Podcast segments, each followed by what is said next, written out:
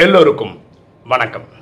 இன்னைக்கு நம்ம பார்க்கக்கூடிய subject there is good in every bad situation ஒவ்வொரு கெட்டதிலும் ஒரு நன்மை அடங்கி இருக்கிறது. ஒரு சம்பவத்தை பார்த்துட்டு இன்னைக்கு டைட்டில் டிஸ்கஸ் பண்ணலாமா? ஒரு பெண் அவங்களுக்கு இருபத்தெட்டு வயசாகுது. அவங்களுக்கு இன்னும் திரு திருமணமே ஆகலை. ஏன் திருமணம் ஆகலைன்னா அவங்க குடும்ப சூழ்நிலை அப்படி. அந்த பொண்ணுக்கு அப்பா இல்லை. அம்மா மட்டும்தான் இருக்காங்க. அம்மாவும் கேன்சரில் பாதிப்படைஞ்சு ரொம்ப சீரியஸான கண்டிஷனில் இருக்காங்க. இவளுக்கு வந்து ஒரு தம்பி ஒரு தங்கை.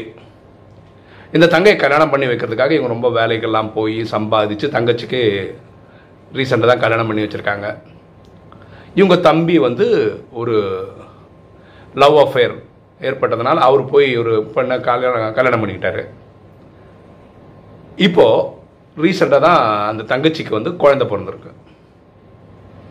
இந்த நேரம் பார்த்து இவங்க அம்மா கேன்சர் முத்தி இறந்து போயிடுறாங்க.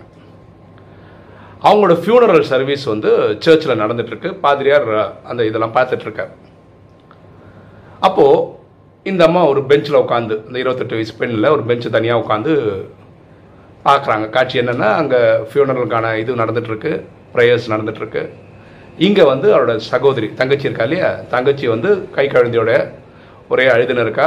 அதை வந்து அவங்க கணவர் வந்து தேத்திட்டு இருக்கார். கன்சோல் பண்ணுறாரு அந்த பொண்ணை. இந்த காட்சியை பார்க்குறாங்க. ரெண்டு மூணு பெஞ்சுக்கு முன்னாடி இவரோட தம்பி அவர் எழுதிட்டு இருக்காரு. அவங்க ஒய்ஃபு கன்சோல் பண்ணிட்டுருக்காங்க ஆனால் இந்த அம்மா தனியாக உட்காந்துருக்காங்க இந்த அம்மாவுக்கு லைஃப் பார்ட்னர் இல்லை. ஒரு மாதிரி சோகமாக உட்காந்து இந்த ப்ரேயர் சர்வீஸை பார்த்துட்ருக்காங்க இப்போ தான் ஒரு காட்சி நடக்குது. ஒரு வாலிபர் வராரு ஒரு முப்பத்தி ரெண்டு வயசு இருக்கும்னு வச்சுக்கலாம் அந்த மாதிரி ஒரு வாலிபர் வராரு. வந்துட்டு ஒரே அழ ஓன்னு அழறாரு. அழுதுட்டு இந்த இருபத்தெட்டு வயசு பெண் பக்கத்தில் வந்து உட்காந்துக்கிறாரு.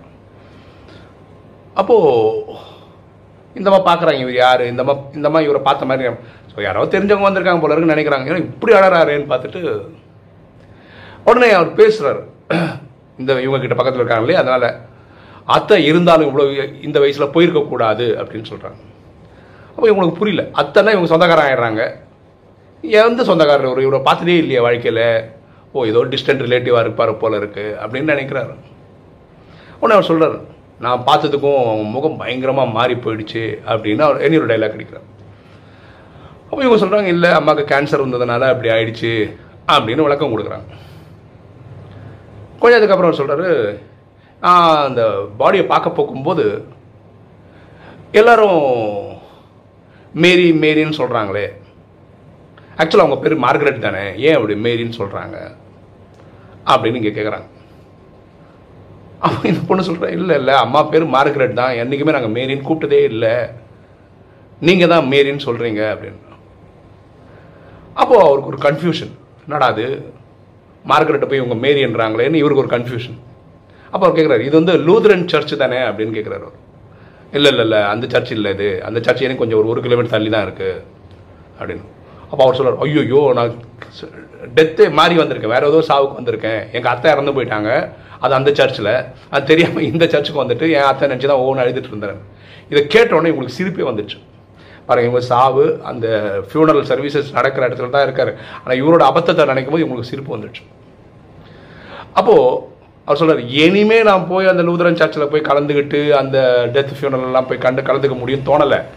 அதனால் வந்ததுக்கு இந்த டெத் ஃபியூனல் அட்டன் பண்ணிக்கிறேன்னு சொல்லி அவர் அங்கே பக்கத்தில் உட்காந்துட்டார் இந்த அம்மாவுக்கு ஒன்றும் புரியல. சரி ஓகே அப்படின்னு வச்சு இந்த அம்மாவுக்கு அதுக்கப்புறம் அந்த சோகெல்லாம் குறைஞ்சி போய் இவர் பண்ணுற அபத்தத்தை பற்றி சிரிப்பு தான் வந்துச்சு. அந்த ஃபியூனல் சர்வீஸ்லாம் முடிஞ்சிச்சு. எல்லோரும் அவங்கவுங்க வீட்டுக்கு கிளம்பி போக வேண்டிய டைம் ஆகிடுச்சு ஸோ இந்த அம்மா கிளம்பி வெளியே வராங்க. அப்போ இவரும் பின்னாடியே வராரு. இவங்க அதுக்கடைய இடையில பேசிகிட்டு இருக்காங்க நிறைய வாட்டி.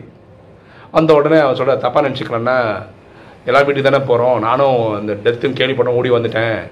நான் ஒன்றுமே சாப்பிடல. பக்கத்தில் அட்லீஸ்ட் ஒரு காஃபியாவது குடிக்கலாமா? அப்படின்றாரு. எப்படியும் வீட்டுக்கு போகிற வழி தானேன்னு சொல்லிட்டு இவங்க போயிட்டு ஒரு காஃபி குடிச்சு கிளம்பி போகிறாங்க இதுக்கப்புறம் இவங்க ரெண்டு பேரும் அடிக்கடி மீட் பண்ணுறாங்க அடுத்த வருஷம் இவங்க திருமணம் பண்ணிக்கிறாங்க. ஒரு இருபது இருபத்தி ரெண்டு வருஷம் ஆயிடுச்சு கல்யாணம் ஆகி.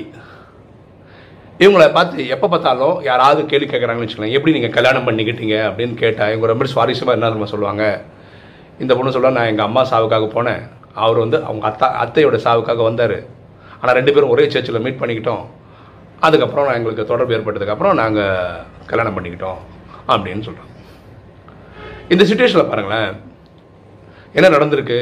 இந்த பெண் வந்து தனிமையாக இருக்காங்க. கல்யாணமே ஆகலை. அதுக்கு குடும்ப சூழ்நிலை ஒரு காரணம். ஒரு சைடில் தம்பி அவன் ஃபேமிலியோட அழுதுனா இருக்கான். தங்கை அவள் ஃபேமிலியோட அழுதுனா இருக்கா? இவளுக்கு யாருமே இல்லை.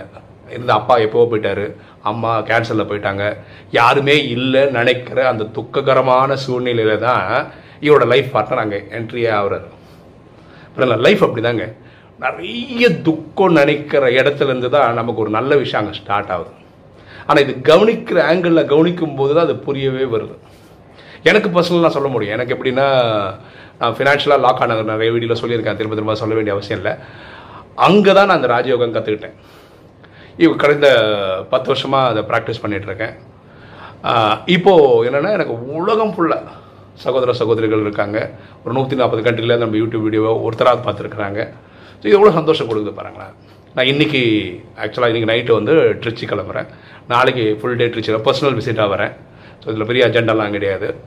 நாளைக்கு நைட் கிளம்பி அடுத்த நாள் மார்னிங் நான் சென்னைக்கு வந்துடுவேன் ஓகே இன்னைக்கு வீடியோ உங்களுக்கு பிடிச்சிருக்குன்னு நினைக்கிறேன். பிடிச்சவங்க லைக் பண்ணுங்கள் சப்ஸ்கிரைப் பண்ணுங்கள் ஃப்ரெண்ட்ஸ் சொல்லுங்கள் ஷேர் பண்ணுங்கள் கமெண்ட்ஸ் போடுங்க.